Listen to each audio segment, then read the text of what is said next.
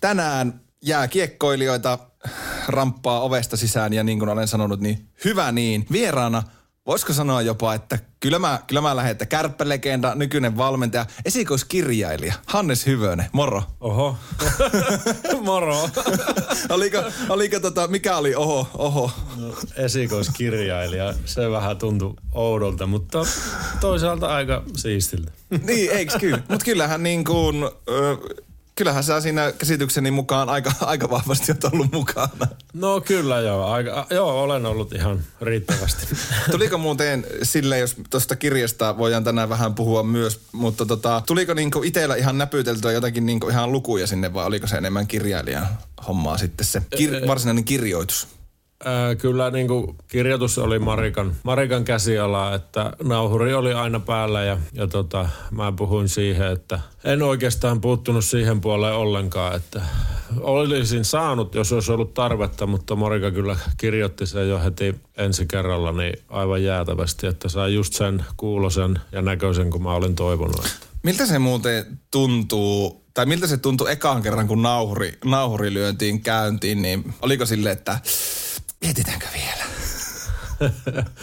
no tuota, kyllä siinä jonkun kerran oli, että mihin tässä nyt ollaan lupauduttu ja lähetty, mutta tuota, no kyllä se oli semmoinen niin kuin, siinä alussa oli tietyllä tavalla, mutta kaikki sitä rohkas ja mä ajattelin sitten, että mennään sillä täysin avoimella tyylillä ja sitten toisen kerran tuli siinä, kun tavallaan oli kirja jo valmis ja mä sen eka version siitä luin, mihin tuli pieniä muutoksia, niin tuota, siinä oli sitten toisen kerran, että ei jumalauta, että mitähän mä oon. No, nyt se sitten menee, että ei tätä enää voi perua, että nyt vaan otetaan vastaan, mitä tulee. Sehän on ollut tyylikästä siinä vaiheessa Kustan täällä soittaa, että ei me, ei me itse asiassa, tämä, mä pidän tämän nyt vaan itsellä, mutta ei laiteta julki.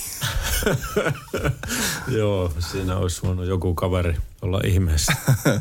Hei, mitä sulle Hannes kuuluu? Sä oot paljon mediassa ollut tämän kirjan myötä. Voisi jopa sanoa, että mediakiertueella oot ollut tässä viimeiset kuukaudet. Niin miten tällä hetkellä, ootko päässyt yhtään rauhoittumaan noista kirjahärdelleistä? Siinä mielessä on, että nyt oli viimeinen reissu tuossa viikko sitten tuolla Helsingissä ja en aio nyt mihinkään enää osallistua. Että pyyntöjä on vielä tullut, mutta on kohteliasti kieltäydy, että nyt ei enää jaksa eikä välttämättä kyllä tarvikkaa, että että tuossa on kaikki mediat käyty läpi, niin se nyt riittää toistaiseksi, että pitää nyt vähän rauhoittaa. Että on ollut aika hulapalaa. Tämä on henkisestikin jo vähän ollut raskasta. Että nyt vaan nautitaan ja täällä Oulussa olosta ja jääkiekosta ja normaalista elämästä. Kiitos, että saisut tänne tota, suorastaan Suomen median huipulle vielä, vielä kuitenkin yhteen, yhteen haastatteluun suostut. Mutta tosiaan ei niinkään puhuta tänään kirjasta. Puhutaan ehkä vähän enemmän, että mitä sulle kuuluu nyt, mitä elämässä tapahtuu tällä hetkellä. Niin, mutta tota, tärkein kysymys näinä aikoina ja muutenkin, että miten mies voi? Mä voin hyvin.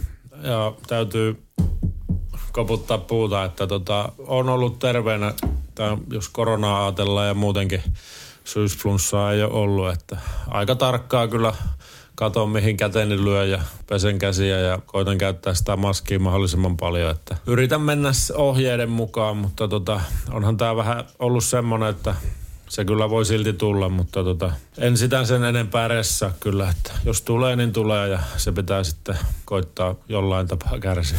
Viimeinen lämmittelykysymys. Minkälainen oot, kun oot, jos flunssa on, niin ootko semmoinen, niin kuin mä vihaan sanaa miesflunssa, mutta meistä, musta tulee ihan toimintakyvyltä jo 37,5, jos on kuumetta, niin minkälainen itse oot sairastaessa? Siis mähän on tosi tota, itkupeli. jos mulla nousee kolme seitsemän, niin mä oon ihan kuollut ja mä en voi, oikeesti mä en voi tehdä Siis mitään. mulla on sama. Mä oon viimeksi ollut, just itse asiassa puhuttiin kotona Eukko Kullan kanssa, että milloin mulla on viimeksi sairas, niin mä veikkaan, että mulla oli viimeksi kuumetta niin 2011 ja se oli muutaman päivän. Se itse asiassa tuli ilmi Facebookista, kun tuli muistoja, niin mä hyvin harvoin on kipeä, mutta kun mä oon, niin mä oon sitten todellakin kipeä. Että Sama. että tota, mä oon ihan haamu ja ei, ei mitään elintoimintoja ja mä makaan sängyn pohjalla ja kaikkea kolottaa ja mä valitan joka asiasta. Mikähän siinäkin on? Tästä, tästä uhkaa tulla tämmöinen lääkäripodi. No toisaalta eihän se. Mennään lääkäri, lääkäripodilla sitten. Mutta tota, hei mitä tuossa on seurannut sua, että mitä kaikkea elämään kuuluu, niin tietojeni mukaan myös personal trainer hommia nykyään. Mä pääsin täällä Oulussa tuohon liikkuu ja mun toimipiste on tässä Limingan tullissa, että siellä on nyt ollut reilu kuukauden mukana ja ihan mukavasti saanut asiakkaita ja se on semmoinen aamupäivä painotteista, että mä oon aamupäivällä aika lailla kaikki asiakkaat ja koitan kohentaa ihmisten peruskuntoa ja elämän fiilistä. Mikä sulla ajo tai on se driveri siinä, että tommoseen työhön lähit, lähit ylipäätään mukaan? Valmentaminen on mua aina kiehtonut ja sitten tuolla Helsingin päässä kun asuin, niin siellä mua houkuteltiin mukaan Tampereelta semmoinen kuin Fitfarmi, Fitfarmi Jutta Gustafberg omistama ja mä sieltä kävin hakemaan koulutukset ja siitä se pikkuhiljaa lähti ja sitten totta kai kotona niin toi emäntä niin tekee samoja hommia, niin se oli aika luontevaa mulle ja se on ollut ihan, ihan palkitsevaa ja mukavaa. Ja asiakkaita on siis tullut ihan mukavasti. Onko tota, minkälaista asiakaskuntaa tänä päivänä PTllä on tai tuntuuko, että niin kuin kiinnostusta ja tämmöistä tarvetta PT-palvelulle on koko ajan? Onko se edelleen kasvava, kasvavassa määrin? On kasvavaa. Kyllä mä oon niin että asiakkaat aika tarkkaan niin kuin tutki, että kenen PT mukaan menee, että kyllä siinä arvostetaan semmoista kokemusta ja aika lailla, että niitähän on ihan laidasta laitaa, että periaatteessa ihan kuka vaan voi alkaa pt mutta tota, mulla nyt on ikähaarukka ollut tähän mennessä, mitä on tehnyt, niin 15-vuotiaasta 65, että siihen haarukkaan mä oon tehnyt, että semmoisia nuoria urheilualkuja on ollut muutama ja sitten on semmoista ketkä vaan haluaa painoa pudottaa tai muuten vaan kuntoa kohentaa. Ja sitten on semmoista vähän iäkkäämpääkin asiakasta, ketkä haluaa pikkasen niin energiaelämää ja saada vähän liikkuvuutta kehoon ja semmoista. Että aika laidasta laitaa mä niitä pidän. Kaverin kanssa tässä puhuttiin, kun itselläkin on, on tota, on ottanut tuolta hukasta. Tiedän, että laitoin myös sulle muutama kuukausi sitten kyselyä PTstä, mutta oli pakko ehkä sitten ottaa hukasta, koska itse siellä korttia näin, niin saa sitten sen, siellä aina sitten sen PT mukaan, niin tota, Tämä oli oikeasti ainoa syy. Muuten mä olisin ottanut äijät, mutta sun pitää tulla tuonne hukkaan, niin mä vaihan saman tien coach.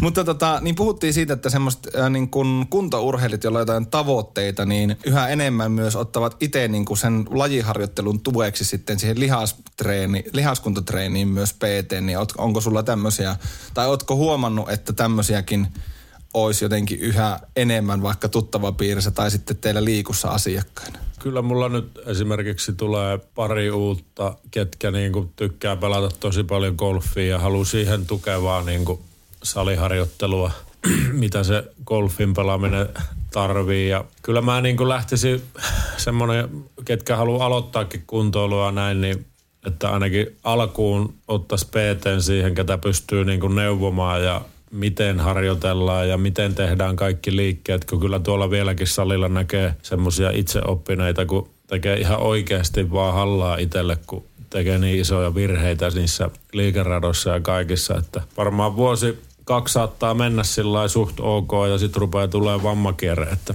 se on aika tärkeää, että tekee asiat oikein. Tästä kaikille ihan vinkkiä, jos tämmöinen kiinnostaa, niin pöydän tuossa päässä istuu Hannes Hyvönen, johon voi ottaa myös yhteyttä. Sanoit tuossa, että valmennus on semmoinen, mistä tykkää, että sähän tällä hetkellä kärpien junnuja valmennat ja nyt tännekin tulit suoraan pelistä. Miten se lähti liikkeelle? Kärpät on toki sulle tietysti, niin kuin tiedetään, niin rakas seura, mutta miten se lähti liikkeelle, että oot nykyään sitten, e, ö, nyt tietojeni mukaan ihan ulkomuissa C-junnojen coachi?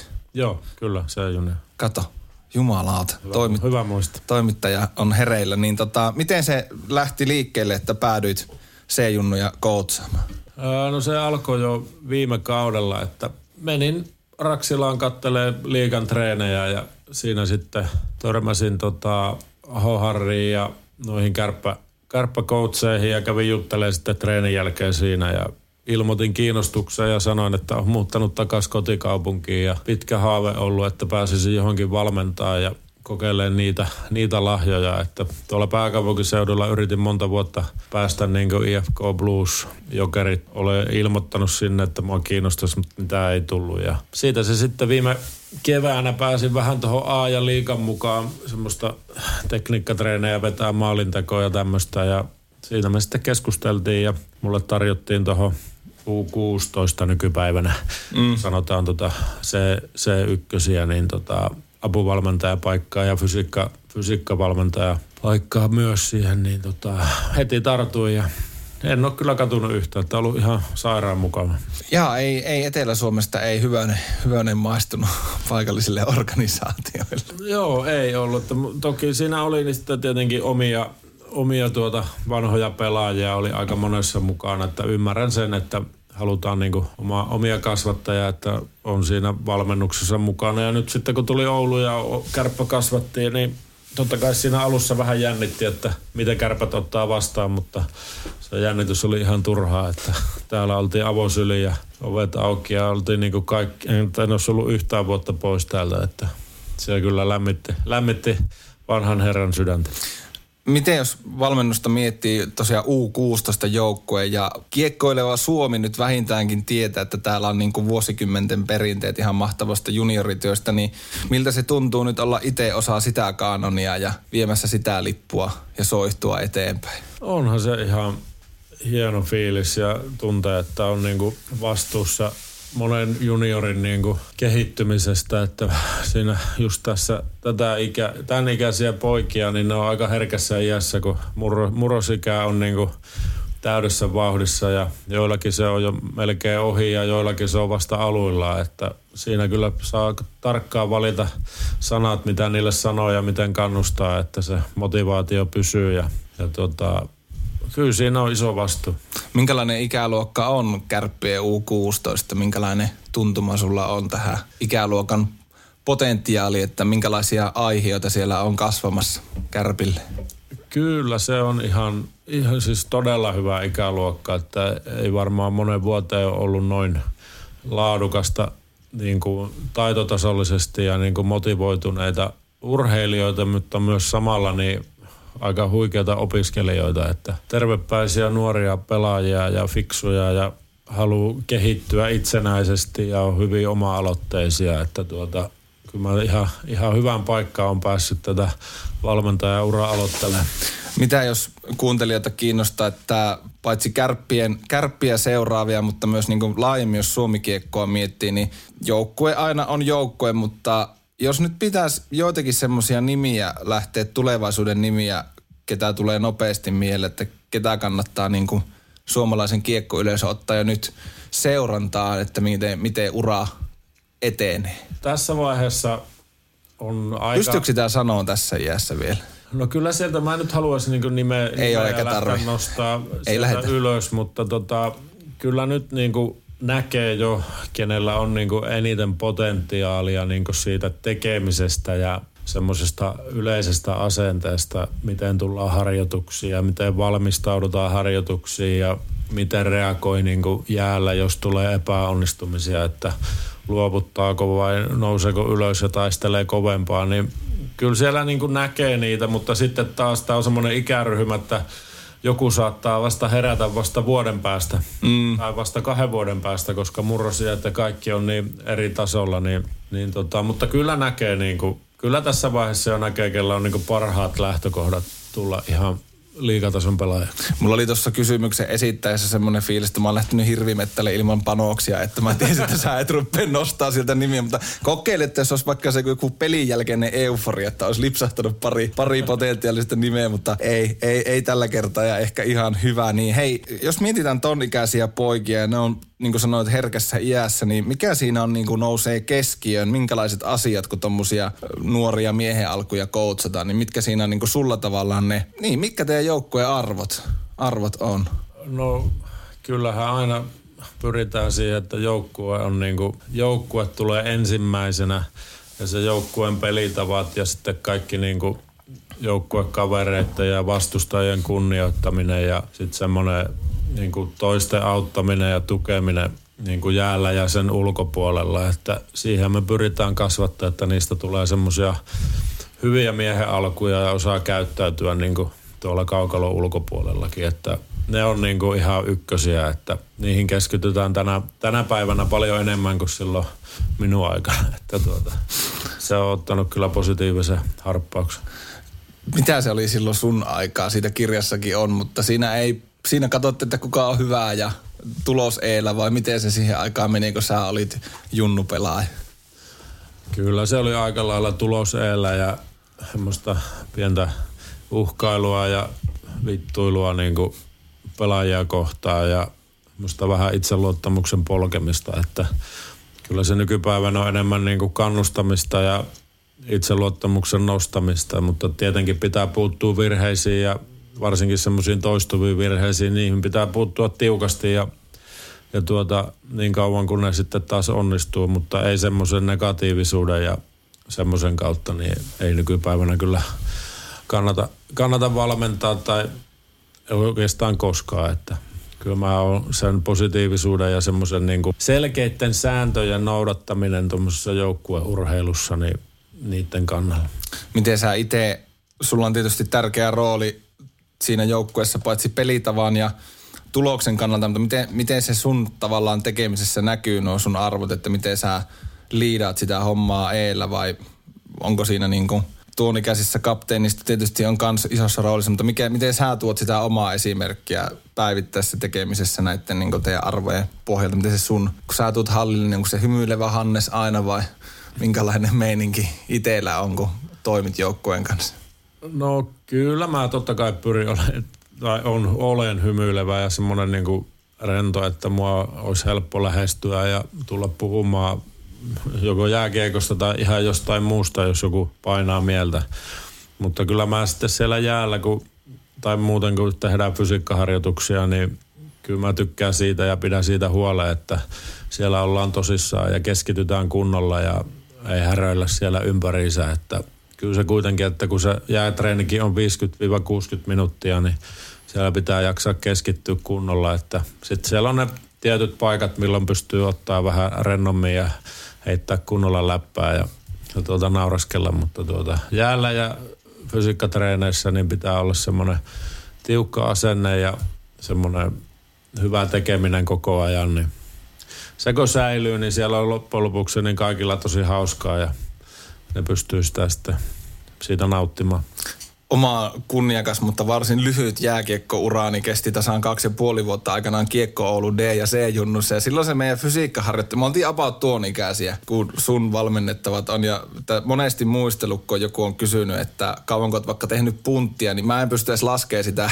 meidän niin sanottua fysiikkaharjoittelua. Silloin se alkanut punttitreenit, vähän kyykettiin ja vähän hauiskääntöä Raksila uimahallin takana kesäsi ja, ja tota, rinnalle vetoa. Mutta miten tänä päivänä niin tuon ikäisiä prosessissa, niin kiinnostaa kuulla, että, että meneekö se kuin yksilölliseksi jo tässä vaiheessa se niin fysiikkavalmentaminen?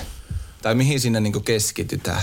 No totta kai me seurataan yksilöinä niiden poikien kehitystä ja mis, mikä on sen hetkinen vahvuus ja heikkous, mutta semmoisia perusasioita, nyt on sitä ikäluokkaa, että ollaan niinku ruvettu nostelemaan puntteja, kyykkäämään ja tekee vähän penkkiä ja niin kuin enemmän jalka, meillä on jalkapäivä alkuviikosta ja sitten keskellä loppuviikosta on aina yläkroppavoima ja niin kuin keskivartalovoimaa treenataan päivittäin, että tuota, kyllä se on sellainen, niin kuin, tämä vuosi on semmoista niin kuin punttien opettelua ja niin kuin lisätään vähän painoja, mutta kuitenkin sillä järkevästi. Ja katsotaan aina kun tehdään treenejä, niin jaetaan samantasoiset pelaajat omaan ryhmään, että niillä on varmaan vähän isommat painot. Ja sitten semmoiset, kellä ei ole vielä murrosikä kunnolla alkanut ja on vähän heikompia, niin niitä sitten tarkkaillaan ja että tekee asioita kanssa oikein ja ei liian isoilla painoilla, että sen verran se on yksilöllistä, että tuota seurataan tuota murrosikää tosi tarkkaan, että ketä pystyy treenauttaa niiden punttien kanssa ja kuinka paljon, että ei tule vahinkoja ja loukkaantumisia. Että Oot, ootko miettinyt kuin usein sitä, että jos sun aikana, kun olit junnu ja kirjassakin siitä puhut, että olit niinku muita pienikokoisempi. Ootko koskaan miettinyt, että jos olisi ollut siihen aikaan jo niinku noin edistyksellisesti tuo valmentajana, olisiko sulla mahdollista spekulointia tietysti tämä on, mutta onko ollut semmoisia ajatuksia, että kyllä sitä olisi itsekin paljon aikaisemmin puhunut kukkaa, jos olisi ollut tämmöiset tietotaidot sen ajan valmentajilla. Ja...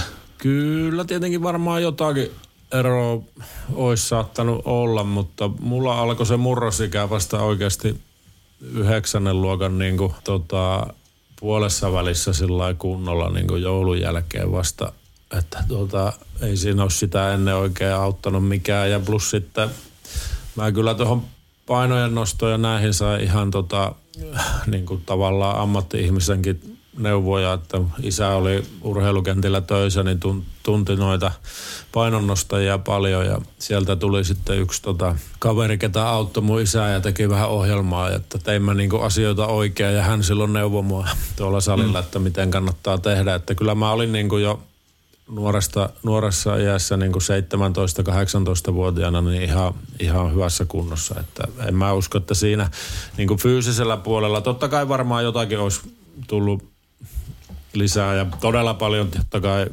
olisi siinä nyt ollut sitä muutosta tai erilaista, mm. erilaiset mahdollisuudet, mutta tuota, sitä nyt on ihan turha spekuloida. Niin on, niin on. Keskitytään siihen, mitä on nykyään.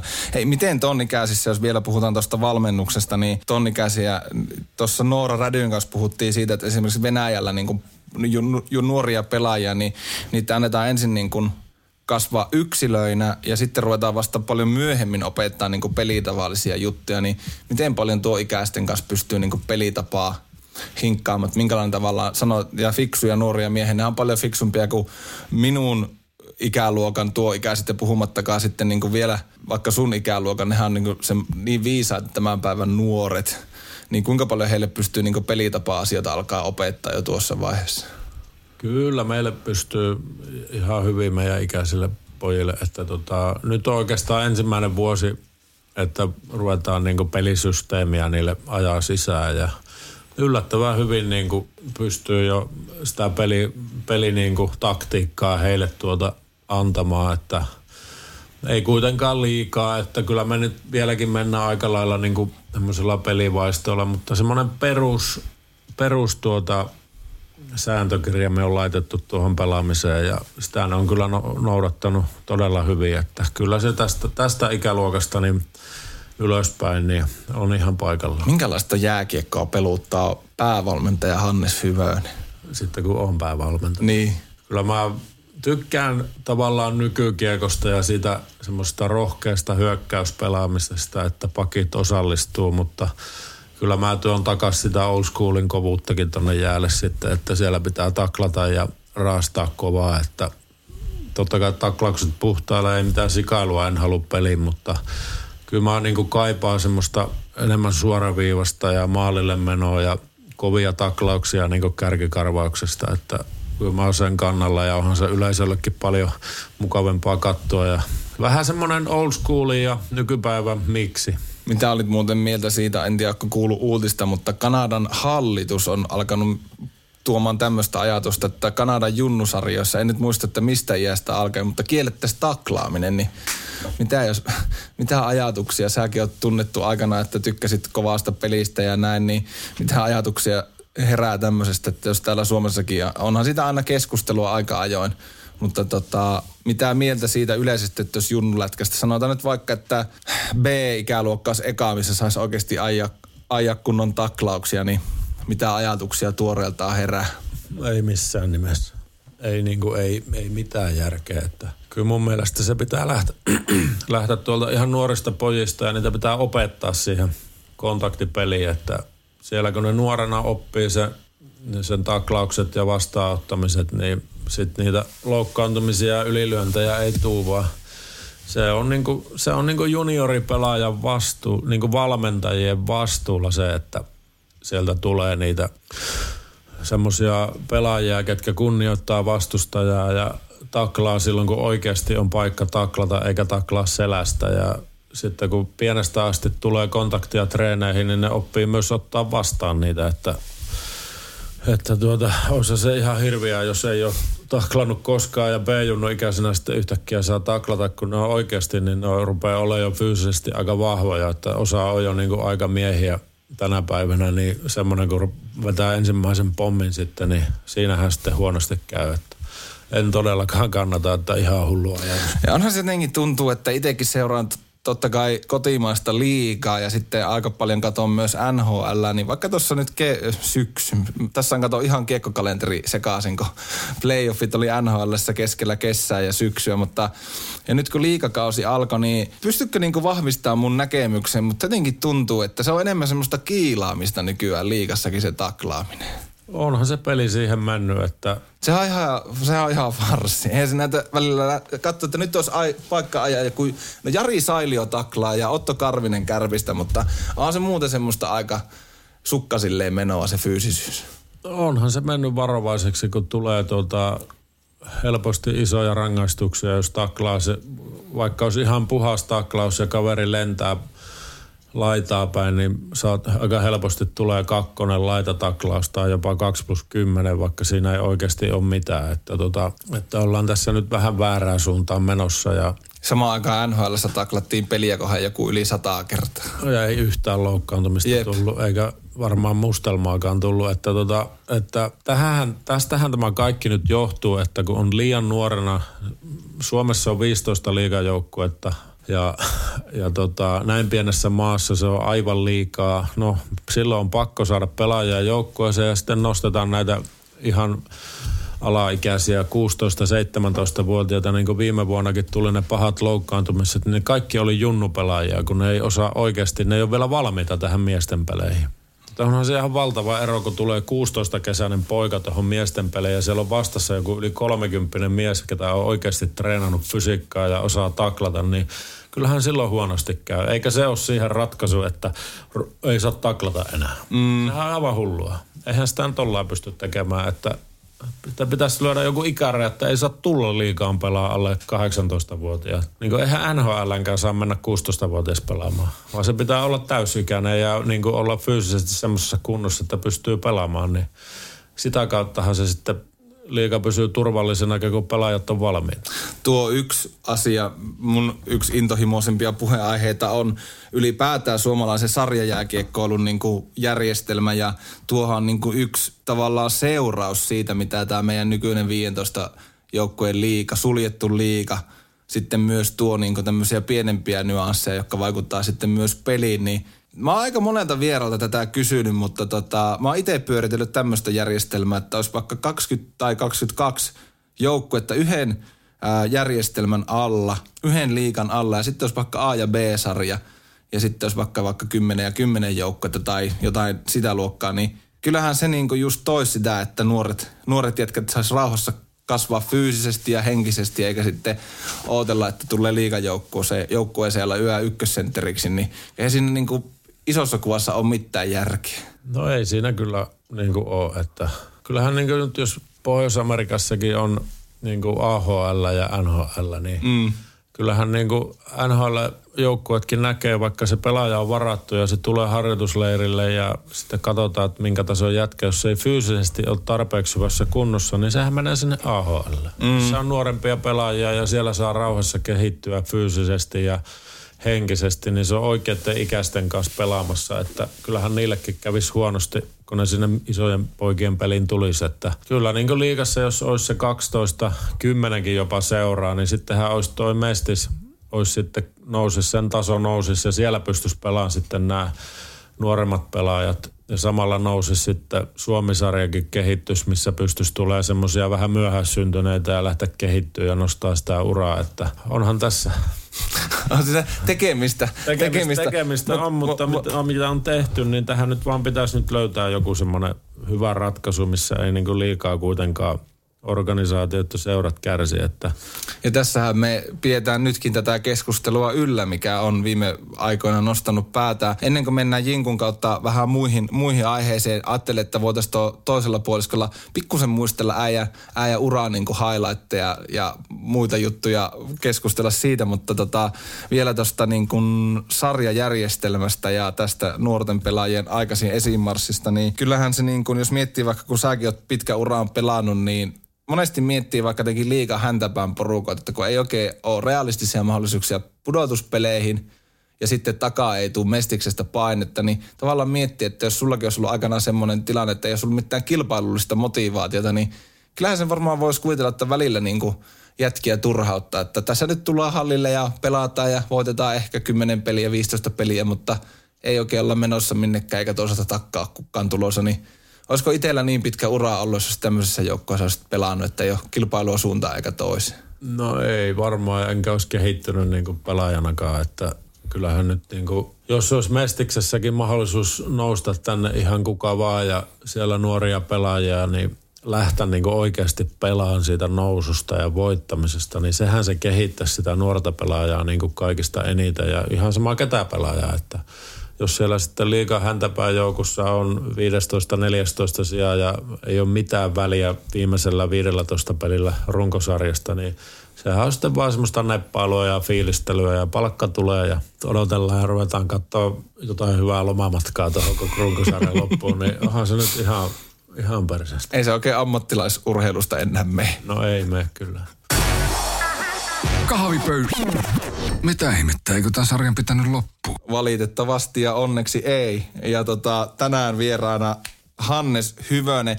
Hei, puhutaan vähän sun urasta. Sulla oli, sulla oli pitkä ja vaiheikas jääkiekko-ura ja haluan mennä sun kanssa vielä lopuksi yhteen, yhteen teemaan. Tai mennään oikeastaan näin. Lähdetään loppupäästä purkamaan. Pakko kysyä, Lasse Kukkonen kävi tässä sullekin tuttu kaveri. Kävi tässä mulla vieraana ja hän oli hiljattain hän hänkin eläköityi jääkiekkohommista, niin Lassen kanssa puhuttiin just siitä, että että kun peliura loppuu, niin se identiteetti, että kuka, kuka Lasse mä nyt niin kuin oon, tai kuka Hannes, kun peliura loppuu. Ja Lasse puhuu siitä, että eihän siinä oikeasti eläköidytä, että kun eläkeläisestähän tulee semmoinen, että, että katsoo päivässä seitsemät uutiset ja käy pelaa vähän bingoa ja, ja tota, köpöttelee tuolla kaduilla. Että eihän siinä oikeasti eläköidytä, vaan yksi vaihe, yksi sivu elämästä loppuu ja sitten uusi alkaa. Niin mitä sä ajattelet ylipäätään siitä, että jääkiekkoilijoista puhutaan tai urheilijoista ylipäätään, että ne eläköityy? Eikö se ole aika raaka, raaka termi kuvaamaan kuitenkin vaan niin kuin yhden ajan loppumista elämässä? Siinä ollaan kolme vitosia keskimäärin, eihän se, se ei nyt kuitenkaan mikään eläkeikä ole. No joo, onhan se vähän väärä sana siihen, että tuota, että niin kuin sanoit ihan hyvin tuossa, että siinä yksi jakso elämästä päättyy, että sitten alkaa uudet, uudet haasteet niin kuin työelämässä kautta sen arjen löytäminen ja ne pienten asioiden arvostaminen, mitä ei välttämättä jääkiekkoura aikana tarvinnut niinkään kiinnittää huomiota, että tota, kyllähän se on vähän semmoisen toisen asian loppu ja uuden alku siinä, kun mm. peliura loppuu. Tavallaan sitä ehkä haen tässä ja ha, Lassenkin kanssa hain takaa, että, että olisiko se mahdollisesti jotenkin, kun peliura loppuu, niin jotenkin, oliko sulla silloin, kun sä lopetit, niin tuliko sulla semmoinen olo, että mä oon nyt eläkkeellä vai? kun siitä no niin ei, paljon puhutaan. Mulla oli kyllä semmoinen olo, että mä olin niin hukassa, että ei osannut nauttia yhtään sitä perusarjesta ja semmoista niin kuin pienistä asioista, niin kuin omista lapsista ja siitä aamupalasta ja semmoisista niin pienistä asioista niin ei osannut arvostaa ollenkaan. Että se oli jotenkin niin, oli rutiinoitunut ja tottunut siihen niin kuin urheiluelämään ja semmoiseen niin kuin fyysiseen puskemiseen ja henkiseen valmistautumiseen niin kuin koko ajan. Ja ajatellaan, kun kausi päättyy, niin siinä alkaa heti melkein valmistautuminen seuraavaan kauteen ja se ajatus on koko ajan päällä, niin ei siinä sitten kiinnitä semmoisiin niin normaaliin perusasioihin sen enempää huomiota, kun se on se pääfokus siinä urheilussa, niin kyllä se oli niin kuin se normaalin arjen rutiinien löytäminen ja niistä asioista nauttiminen ja arvostaminen, niin sen löy- se, on niinku, se on haastava. Minkälaista tukea sä olisit itse kaivannut siihen hetkeen tai siihen, olisitko sä kaivannut sitä, että siinä uran aikanakin olisi se tullut ulkopuolelta niin kuin mahdollisuus miettiä sitä tulevaa suuntaa. Ja nythän sulla toki on tavallaan vastuu myös noista nuorista pelaajista, hekin ymmärtää se, että jääkiekko kestää sen tietyn aikaa ja sitten on muut jutut.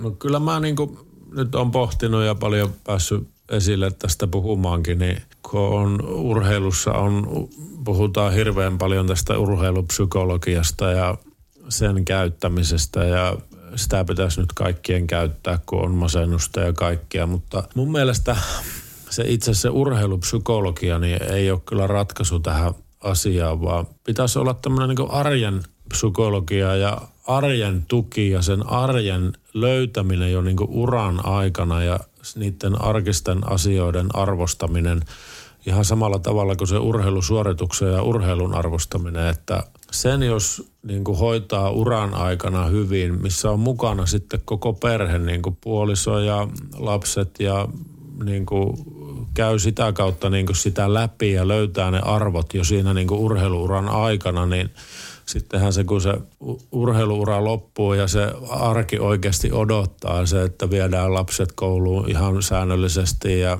ne tulee koulusta kotiin ja tehdään ruokaa ja ollaan perheenä yhdessä, niin että se on niin kuin kontrollissa ja siitä saa sitä nautintoa siihen elämään, niin mun mielestä siihen pitäisi urheilijoiden panostaa siihen arkiseen jaksamiseen ja se arkiseen elämään, rutiineihin niin kuin puolisoon ja perheen kanssa. Että tota, silloinhan se on ihan selvä, kun se, se urheileva perhe, niin puhutaan nyt jääkiekkoilijosta, kun mulla on sitä kokemusta, eli se siinä kun pääsee se puoliso mukaan siihen kuvioihin ja y- ymmärtää paremmin sitä pelaajaa ja mitä se kaikki vaatii, niin sittenhän se vaikuttaa ihan automaattisesti siihen arkeenkin.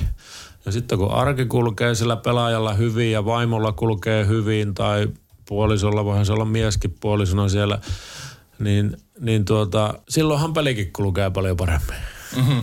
Kun arjessa ja kotona on kaikki hyvin ja sitten tietää sen, kun ura loppuu, että se pelaaja oikein odottaa sitä, että vitsit on siisti, kun ei nyt pelit loppu ja mulla on aikaa tälle perheelle, että mä tykkään tehdä perheen kanssa näitä asioita. Niin, että tavallaan se arki kantaisi sitten helpommin se uraan jälkeen. Niin, että se tuotaisi jo niin ura-aikana esille, että sinne pitäisi panostaa sinne niin pelaajien arkiseen elämään sitä niin hyvinvointia, niin se vaikuttaisi varmaan positiivisesti peliasioihin ja ihan varmasti vaikuttaa. Ja sitten siellä kotonakin olisi kaikki hyvin ja se olisi kiva lopettaa se ura, kun pääsee sitten tekemään niitä normijuttuja. Käydään vähän sun uraa, uraa vielä tässä läpi. Lähdetään oikeastaan liikkeelle siitä, kun sä lähit täältä Oulusta, Oulusta Turkuun. Jursin, Vladimir Jursinovin kouluun. Veikkaanpa, että sen tyylinen valmennus ei välttämättä enää tänä päivänä toimisi junnussa eikä miehissä, mutta mikä sulla oli silloin suurimpana syynä, että, että juuri Turkuun vei, vei tie nuore, nuore hyvöösen? No kärpät meni konkurssiin ja mulla oli hirveä halu päästä pelaa, että jos kärpät olisi jäänyt divariin ja olisi ollut niin taloudellisesti kunnossa, niin varmaan en olisi lähtenyt mihinkään. Että mm. Olisi halunnut päästä siihen joukkueeseen ja olla kotona, mutta se meni konkurssiin ja mulla oli niin kuin peli kulki ajunnuissa ja muuhun otettiin yhteyttä silloin Ilveksestä ja TPSstä ja ja tuota, nämä kun oli puntarina siinä konkurssiseura Ilves ja Tepsi ja ne oli vaihtoehdot ja, ja Tepsi oli siihen aikaan yksi niin Euroopan parhaista seuroista, niin pakkohan sinne oli lähteä, että eihän siinä ollut mitään niin kuin, tuota, miettimistä, että miksi en lähtisi, että kaikki maailman sen ajan parat valmennukset ja olosuhteet oli siellä, niin totta kai.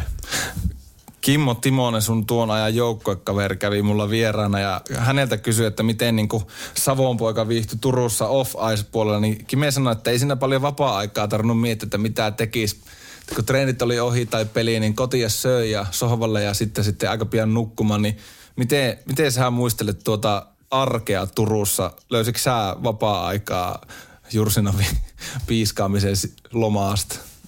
No ei, ei, ei siellä ollut oikeastaan vapaa-aikaa. Että ei, me kaksi kertaa päivässä kesät treenattiin ja vielä lauantaina oli pitkä reeni, niin ei siinä kyllä ollut mitään vapaa ja ei vietto ongelmia, kun ei jaksanut oikeasti tehdä mitään. Että sitten aina muutaman kerran käytiin nollaan pääkoppa, kun se oli niin jumas, jumissa. Käytiin joki, jokilaivoilla aina lauantaina reenin jälkeen, mutta tuota, siinäpä ne taisi olla ne. Ja oliko näin, että juhannuksen tiennolla pari viikkoa per kesä sitten Joo, vähän ikään kuin lomaa? Neljä vuotta putkea ja kaksi viikkoa lomaa vuodesta, niin, niin tuota, kyllä siinä sitten sen kolmas vuosi, niin se oli aivan liikaa mulle. Mullahan tuli ihan burnout ja tuli vammakierteet ja oli aivan henkisesti loppu, että se oli aivan, aivan hullua puuhaa sillä mutta se oli sitä aikaa ja sitä venäläistä, venäläistä tuota, tapaa harjoitella ja siihen silloin uskottiin ja kyllähän se nyt meitä vei, että yksi finaalivoitto ja kaksi finaalitappiota, niin, niin tuota, onhan se ihan hyvä menestystarina. Mitä sä ajattelet siitä, kun on puhunut tästä, tästä nimenomaisesta tepsiajasta, niin tavallaan kun teillä oli niin ketjut kireällä valmennuksen suhteen, niin varmaan sekin sitten auttoi teitä menestyä, että olitte kuitenkin aika tiivis porukka sitten pelaajista, että teillä oli sitten kuitenkin ilmeisesti keskenään kuitenkin ihan kivaakin välillä. On sieltä niin kuin hyviä muistoja niin kuin joukkuekavereista ja siitä meidän hengestä ja siitä semmoisesta niin tekemisestä ja me puukotettiin Jursia siellä selän takana ja naurattiin ja kirjoittiin samaan aikaan. Ja, ja tuota, oli siinä semmoista ihan hyvää tekemistä. Olihan se tietenkin nuoria ne joukkueet, että oltiinhan meidät ihan niin kuin viritetty loppuun. Että aivan huikea niin kuin kestävyys oli kaikilla ja jaksettiin pelata 60 minuuttia ihan täydellä intensiteetillä, että ei meitä kyllä hapottaa ruvennut, ruvennut mutta, tuota, mutta, mutta sitten tuo henkinen puoli, niin siihenhän me silloin ne kaksi finaalikierrostakin hävittiin siihen henkiseen vahvuuteen, että käytiin niin ylikierroksilla ja ei osattu niinku rauhoittaa sitä meidän peliä, että siihen se sitten kaatui. Miten sullekin tuommoisena fyysisenä jätkänä, niin miten sulle maistui aikanaan nuo, kun alkulämmittelyksi juoksitte jonkun 6-10 kilometriä aina Jursin reinessä. Et sinne tuli kesälle aika paljon juoksumaille, niin miten, sulle, miten juoksu kulki silloin? Oliko nautintoa vai aivan tätä myrkkyä? No totta kai se jossain vaiheessa rupeaa kulkeen, kun sitä pakotetaan tekemään, mutta kyllä mä siinä viimeisellä vuodella, kun mä olin Tepsissä, niin kyllä mä jäin tota, sinne pusikkoon istumaan aika monta kertaa, että jäi alkuvärittelyt tai loppuvärittelyt tekemättä. Ai niin kuin piiloon menit? Mentiin piiloon kavereiden kanssa sinne vähän syömään mustikoita. sitten käytiin, aamulla oli helppo se, kun sitten pystyi kast, aamukosteudessa, niin sinne nurmikkoon kasteleen paidat, että se oli kiinni. mutta tota, mutta aina iltapäivällä se oli haasteelta, että joskus joutui jopa juokseen, että tuli vähän hikipinta. Ketä teiltä oli, haluatko nimetä tässä kohtaa, että ketä teitä sinne pusikkoon aina sitten lähti mustikoita syömään? No en viitti nyt suolata ketään vanhoja pelikavereita, mutta tuota... Mutta useampi mies? Oli siinä useampi ja muistan vielä kerran, tuota, oli la, ö, viikon viimeiset treenit ja lähdettiin koko ryhmän mukaan sinne loppu, ei kun alkulenkille kun se oli. Ja meistä ei kukaan tuota lähtenyt juokseen ja me odotettiin siinä ja katsottiin kellosta, että tähän yleensä mennä se 20 minuuttia vähän reilu, että ää, nyt ehkä pitää ruveta palle. Niin perhana Jursi ja Jukka Koivu, niin ne lähti kävelemään sitä lenkkiä. Ne yllätti meidät sieltä, me oltiin aivan kusessa, mutta tuota, siinä tuli vähän paskaa, mutta tämmöistä se välillä on. Että palaute tuli kuitenkin, että ei sitä niinku ihan Loppuko siihen istuskelut? Joo, kaikki sinko oli eri suuntaan. Se oli niin kuin joku kanalauma, kun se lähti siitä. Ihan panikissa, mutta tuota, hauska muisto. on se ollut melkoista hommaa. Hei, tota, Kimmo Timoselta muuten terveisiä. Käski lähettää lämpimiä terveisiä sulle. Kiitoksia. Ja, ja mä yritin Kimmolta kaivaa susta jonkun hyvää väriin, mutta ei, ei, ei suostunut alkaa kertoa, mutta ilman niin, että ruvetaan suolaamaan, niin minkälaiset muistot sulla jäi, jäi Kimeestä, jos vaikka tämän jakson kuuntelee, niin mitä muistoja herää Kimeestä? No siis ihan pelkkiä hyviä muistoja, että voin sanoa, että oli jo silloin tämä sama, sama nauru, kun tänäkin päivänä on noussut maailman kuuluisuuteen naurun kanssa, että semmoinen lepsakka savolainen ei hirveästi ressannut koskaan mistään ja kyllä sitä jo silloin tuota näki, että tuosta kaverista voi tulla aika kova pelimies, että sillä oli semmoinen rauha siinä pelaamisessa ja yleensä tekemisessä niin kuin off-iceissa tai jäällä harjoituksissa tai sitten peleissä, niin se ei koskaan hätääntynyt. Ja se oli semmoinen maailmanluokan pelaaja jo silloin junnuna, että tapasin ensimmäisen kerran 19-vuotiaiden tota neljän maan turnauksessa, kun se oli mun ensimmäinen ja ainut nuorten maajoukkuekokemus, niin se oli jo siellä, niin kiinnitin huomiota, että onpa huikea, huikea pelimies ja lepposa kaveri. Sullakin tie vei sitten ihan NHL saakka ja pitkät, pitkät rundit ja sitten tässä sullakin nyt niin kuin on todettua, niin ottaa Kärpissä mukana junnuvalmentajana. Mutta sitten palasit Kärppiin silloin. Silloin sitten täällä oli valmentajana muuan Kari Jalonen niin jos niin kuin vertaa Jursia ja Jalosta, niin kyllähän Jalonen kuitenkin aika nallekarhu varmaan oli sitten kuitenkin taas Jursiin verrattuna coachina. Kojokin ihan tiukka on ja semmoinen pitää niinku säännöstä. On se aika kovakin kojo, mutta, mutta paljon viisaampi ja fiksumpi niinku tähän val- harjoitteluun ja tämmöiseen, että se Kojo oli hyvin semmoinen analyyttinen ja pureutui niin kuin harjo, kesäharjoitteluun ja halusi tehdä kaikki huolella ja hyvin, että tuota... Järkeä oli varmaan vähän enemmän siinä hommassa Järkeä kuitenkin. oli mukana ja että tuota, ei niissä hirveästi sama, samoja asioita kyllä ollut, että, että Jursi oli tämmöinen vanhan liiton huutaja ja uhkailija ja semmoinen paineenantaja, mutta sitten taas oli silläkin niitä semmoisia hyviä lämpimiä herkkiä hetkiä siellä, kun harjoiteltiin kahdestaan niin jäällä, niin Kuinka monta kertaa sä kirjassakin kerrot, että Jursikin oli sulle vähän testannut nuorta poikaa, että, että Hyvönen lähtee jäältä nyt pois. Niin, niin miten sitten, kun olit vanhempana pelaajana täällä Kärpissä, niin, niin tota, miten tie- tiedetään se, että ei sullakaan aina Kojon kanssa helppoa ollut, että oot, oot kerran, teillä räiskyy aika paljon, sanotaanko näin, Kojon No, kanssa. Kyllä meillä pari kertaa otettiin verbaalisesti yhteen aika, aika kovaakin, mutta tuota, se miten se sitten Kojo siihen suhtautui siihen tilanteeseen ja niin seuraavana päivänä, niin se oli tosi semmoinen hyvä ja lämmin tavallaan, että tuota, mulla ensimmäistä kertaa oikeastaan ura-aikana, niin kun mä tulin kärppiin, niin mulla lähti se kaasu vähän jalalta pois ja, ja tota, pystyin niin kuin vähän päästään sitä semmoista suojamuurin harniskaa pois iteltä, että huomasin ensimmäistä kertaa, niin kuin, että mä olin osa jotakin ja niin kuin perhettä ja sai olla enemmän oma itteni ja mä vähän vapauduin kyllä, kun mä tulin Ouluun, että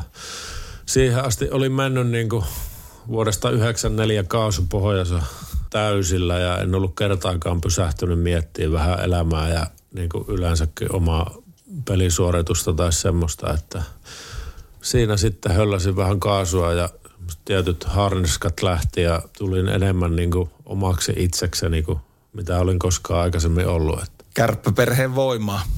No täytyy sanoa, vaikka se kliseiseltä kuulostaa ja tämmöiseltä, mutta se on ihan täyttä totta, että joukkuekaverit, nämä niin kuin Ilkka Mikkola ja Pyörälä ja Viuhkola ja nämä kaverit, niin ne niin kuin, otti mut niin kuin, siipiä alle sillä ja ihan rauhoitteli ja sanoi, että ei tässä ole mitään hätää, että oot ihan rauhassa ja oma itsesi, että kaikki järjestyy, että täällä me ollaan yhtä perhettä, että nautin vaan hetkestä. Niin se itselläkin tuli semmoinen olo, että näin se on ja oli niin kuin mun elämäni parhaimmat vuodet niin kuin jääkiekkoilijana kyllä. Hei, tosta mennään vielä loppuun. Mun on pakko poimia sun kirjasta semmonen juttu, mikä on jäänyt mieleen. Se on siinä aika alussa, alussa vähän niin kuin tämmöisenä prolo, prolo, esi, mikä se nyt on? Siis, kato, kun on vaikea sana. Niin on, Prologi. Onko se prologi? Mä en ole ihan varma. Mutta kerro tässä, kun menit Minskiin, niin tämmöisestä pikku illallisesta, mutta tota, sehän oli jo aikamoinen tarina. Haluatko sitä vähän referoida tähän, että olit, olit pienellä illallisella ja muutenkin toi Venä, Valko-Venäjä, niin mikä sulla oli itsellä semmoinen hetki, että nyt ollaan Venäjällä, että tervetuloa Venäjälle. Jos ei mieti, että kannattaa lukea toi kirja, siinä on aika hyvää tarinaa tuosta illallisesta, kun siellä oli vähän silmää tekeviä paikalla. Mutta jos miettii muita tämmöisiä Venäjä-hetkiä, niin mikä sulla oli ihan eka semmoinen, että nyt, nyt ollaan sitten Valko-Venäjällä tai ta, silmät pyörii, että mitähän tässä nyt tapahtuu. Joo, no kai se heti siinä alussa oli, kun mulla jäi ne auton vakuutuspaperit ja ne, mä soitin sinne seuran tulkille, niin sanoin, että älä missään nimessä mene sinne rajalle, että ne pidättää sut. Ja, no sitten kun mä pääsin oikeasti, ne sain ne paperit itsellä ja mä kävin sen auton hakemaan ja mä ajoin sen rajan yli, niin kyllä mulla siinä vaiheessa tuli se olo, että mä oon Venäjällä, kun navigaattori sanoi, että road is ending, please turn back. Oikeasti navigaattorissa ei ollut mitään tietä, mutta kyllä kun mä katson auton ikkunasta, niin siinä meni moottoritie edessä. Mutta se sanoi vielä, että please turn back, there is no road. Joo, sitten yksi mitä on monelta kysynyt, joka on Venäjällä pelannut, niin miten teillä, oliko mitään semmoista tilannetta, että o- Esa- Birnes on muun muassa kertonut, että bonuksia maksettiin välillä paperipusseissa, niin saiko Hannes Hyvönen koskaan bonuksia paperipussissa kylmänä käteisinä? En, en ole saanut siis ikinä uran aikana oikeasti. Mulla ei ole maksettu niin pöydän alta tai Joo. käteisenä, että kyllä silloin niin kuin Minskissä hoidettiin niin kuin palkanmaksu tuli tilille ja mm. ihan niin kuin pitikin tulla. Ja sitten olin Kasanissa seuraavana vuonna, niin, niin tuota, siellä oli ihan sama homma. Ei, ei, ei mulle ole ainakaan. Harmittaako, että et ole päässyt tämmöistä venäläistä kulttuuria kokemaan, että treenien jälkeen niin joku huoltaja tuo kassi, että here's your money. No ei, itse asiassa ei ole yhtään. Mietitkö, olisi semmoinen kassi täynnä dollareita ja lähteä Venäjällä kadulle kävelemään, niin se on ollut ihan paskat housussa. Entisiä rahoja aika nopeita. Kyllä. Miten sä muuten ylipäätään viihyit Venäjällä niin hal, ka, pelin ulkopuolella, niin kuin just vaikka Minskissä tai sitten Kasanissa, niin miten sä niin kuin viihyit tuossa maassa ja noissa kaupungeissa? Totta, no mullahan on, kyllä oli Minskissä niin oli mukavia ulkomaalaisia se Slovakki Richard Lindneri oli silloin, kenen me tultiin hyvin toimeen. Me oltiin Sveitsissä pelattu yhdessä, että oli sillä seuraa, että aika paljon käytiin ravintoloissa syömässä, että sielläkin löytyy ihan viimeisen päälle hyviä ravintoloita, että että olihan se aika semmoista tylsää, kun ei siellä sitten paikallisten voinut mitään jutella, kun ei ne puhu englantia siellä. Että Minski ja Kasani viihdyi ihan ok. Sielläkin aika paljon vietettiin. Ja Kasanissahan oli viisi suomalaista, niin sehän meillä oli siellä oma, oma yhteisö. Niin siellä oli ihan mukavaa sillä mutta sitten oli tämä Chelyabinski, niin siellä en kyllä viihtynyt yhtään. Että. Minkälainen kaupunki? Pystytkö lomakohteena suosittelemaan Chelyabinskiä kellekään? No ei, se on yksi Venäjän paskasimpia kaupunkeja, että pää tuli heti kipeäksi, kun sinne muutti ja se tavallaan ei koskaan lähtenyt pois, että siinä on semmoiset isot tehtaat siinä keskustassa, mitkä puskee ulos semmoista ihan mustaa savua koko ajan, että en mä, en, suosittele, mutta tota, jos haluaa jonkun ekstrin pääkipun kipun, niin sinne vaan. Hei Hannes Hyvönen, tähän loppuun niin tota, kahvipöydässä podcastin ohjelmaosio täysin itse keksityt somekysymykset, koska ei ole someseuraajia niin paljon ja ei, ne ei kysy mitään, vaikka niitä pyytää kysymyksiä, niin nyt olisi tota, tota, itse keksityt somekysymykset, niin ootko valmis? Nämä, Aha, joo, nämä on olen. monesti jopa ehkä pahempia kuin oikeat somekysymykset. Okei, okay, okei, okay, no niin. Ja näillä on nimimerkit tietenkin näillä, Aha. näillä tota, kysyjillä, niin tämmöinen nimimerkki kuin tota Kalju Kojo 86 kyselisi, että pelaatko golfia ja jos pelaat, niin paljonko on tasoitus? Öö, pelaan golfia ja tasoitus on 17 kolme muistaakseni. Mähän siis golfista tiedä mitään, mutta aina pitää kysyä, jos on golfari, että paljon tasoitus, niin onko se 17 hyvä tasoitus? Öö, no ei, se on semmoinen ihan ok mun ikäiselle, että että tota, sillä kehtaa pelata jonkun paremmankin pelaajan kanssa. Minkälainen oot muuten golfkentällä peliseurana? Nykypäivänä on rauhallinen. Nyt ei täällä menneenä kesänä, niin ei mennyt yhtään mailaa rikki. Että silloin 2007 pelasin tuolla Sankivaarassa, niin vedin yhden tota, rautaseiskan siihen männy ympärille mutta tuota, enää ei tule kilahuksia ja osaa nauriskella omille virheille, mutta tietenkin jos menee tosi huonosti, ei onnistu peli, niin mä en kyllä puhu kellekään mitään. Että mä... Nimimerkki Benny Hill Show. Näillä on kyllä ihan loistavat nimimerkit näillä kysyjillä. Pakko antaa pisteet. Niin. Benny Hill Show kyselee, että miksei SM-liigassa kukaan osaa laukoa niin lujaa kuin Hannes Hyvönen aikana? Mä en, mä en oikeasti tiedä. Eikä niille opeteta enää, eikä ne enää reenaa laukasua, vaan no, eri levy maahan ja...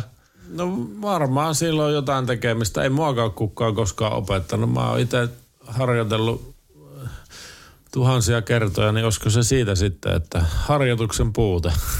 Miten muuten sulla, tai teillä U16 kärpissä, niin onko teillä semmoisia erillisiä Hanneksen lämäriklinikoita?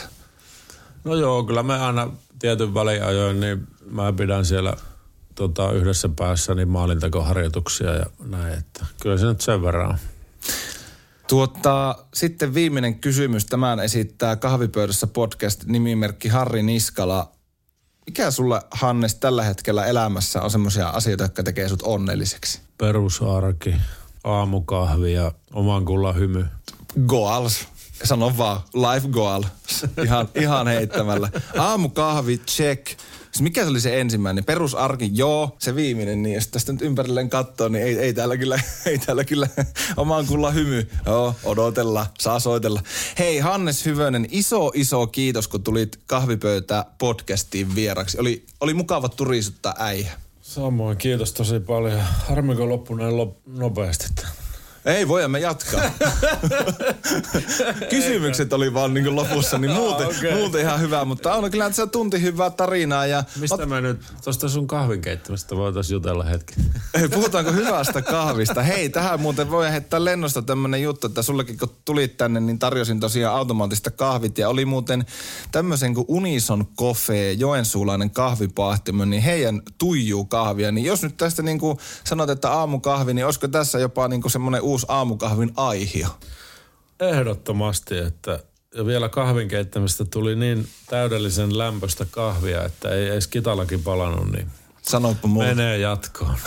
no niin, tämä oli kaupallinen yhteistyö tässä ja tota, hei yksi juttu vielä, tuli nyt ihan lennosta mieleen kysymyspatteriston ulkopuolelta, että silloin kun tota, jos miettii kokonaisuutena sun uraa, niin ja vaikka niin kuin semmoisia hienoja hetkiä, niin milloin niin kuin oli semmoinen olo, tai on ollut varmaan useitakin oloja, mutta jos uralta pitäisi poimia joku hetki, että olo on ollut rokki tähellä, niin mitä nousee ekana mieleen?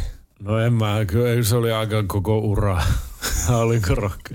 Tai ainakin omasta mielestä oli rokki. Mutta tota, laitot aika pahaa hatusta kyllä. Eikö joku, ollut? joku tietty hetki. Tavallaan, niin kuin, mitä jos sieltä uralta niin kuin miettii semmoisia niin mestaruuksia oot voittanut. Silloin Kärpissäkin, niin kyllähän sekin oli aika rokkitähdi ele, että, että tota, pörräsitte Oulun keskustassa taksilla, jonka rekkari oli Fin 8 ja sun pelinumero oli 8. Ja muistan nähneeni aikanaan tämmöisen, olisiko ollut sanomalehti Kalevan klippivideo ja siinä aika röyhein rintoin tuore Suomenmestari sanoi, että tässä on taksi, taksirekkari sun pelinumeron mukaan, että olisi niinku ihan vartavasti laitettu se rekkari pelinumero. Niin kyllähän se on jo aika rokkitähte. No oli se kyllä. Mä sillä, sillä limolla ajelin aina, kun mä ajoin Oulussa taksilla, niin mä menin sillä ja mulla oli siihen suora numero, mutta tota, Oliko se sillä, että kun mestaruus tuli, niin oliko kuinka äkkiä numero, numero, numerovalinta tulossa? Että... Joo, tota, no, jos pitää joku yksi ottaa, niin kai se oli silloin se eka mestaruus 95 Turussa. Otin sviitin ja aamulla kun lähdin hotellilta, niin sanoin vaan, että lähettäkää se Tepsin en Mä sitä maksa. Ja nyt se oli aika tämmöistä nuorta rockistaraa elämää. Mitä muuten Tepsin toimistolla tuumattiin, kun lasku tuli?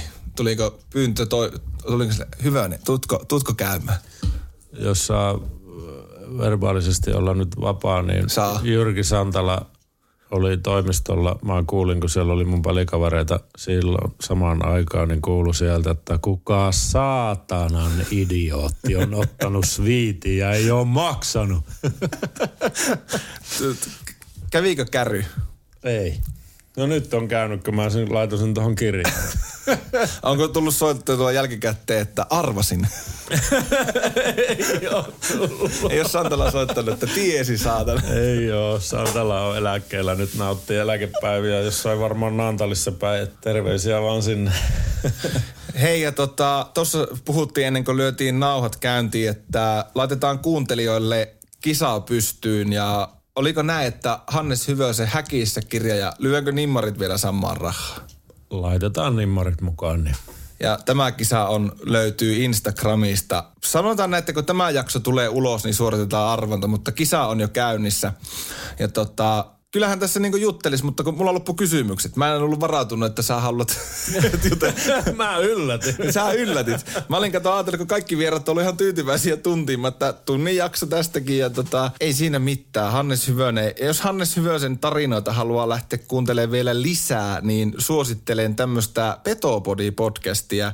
Ja Hannes Hyvösen jakso löytyy itse asiassa täältä Podplaysta tuo kyseinen jakso ja tota, ei kai siinä, ruvetaan lopettelemaan ja kiitos kun kuuntelitte. Kiitos vielä kerran Hannes Hyvönen. Kiitos.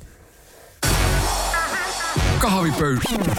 Mitä ihmettä, eikö tämän sarjan pitänyt loppua?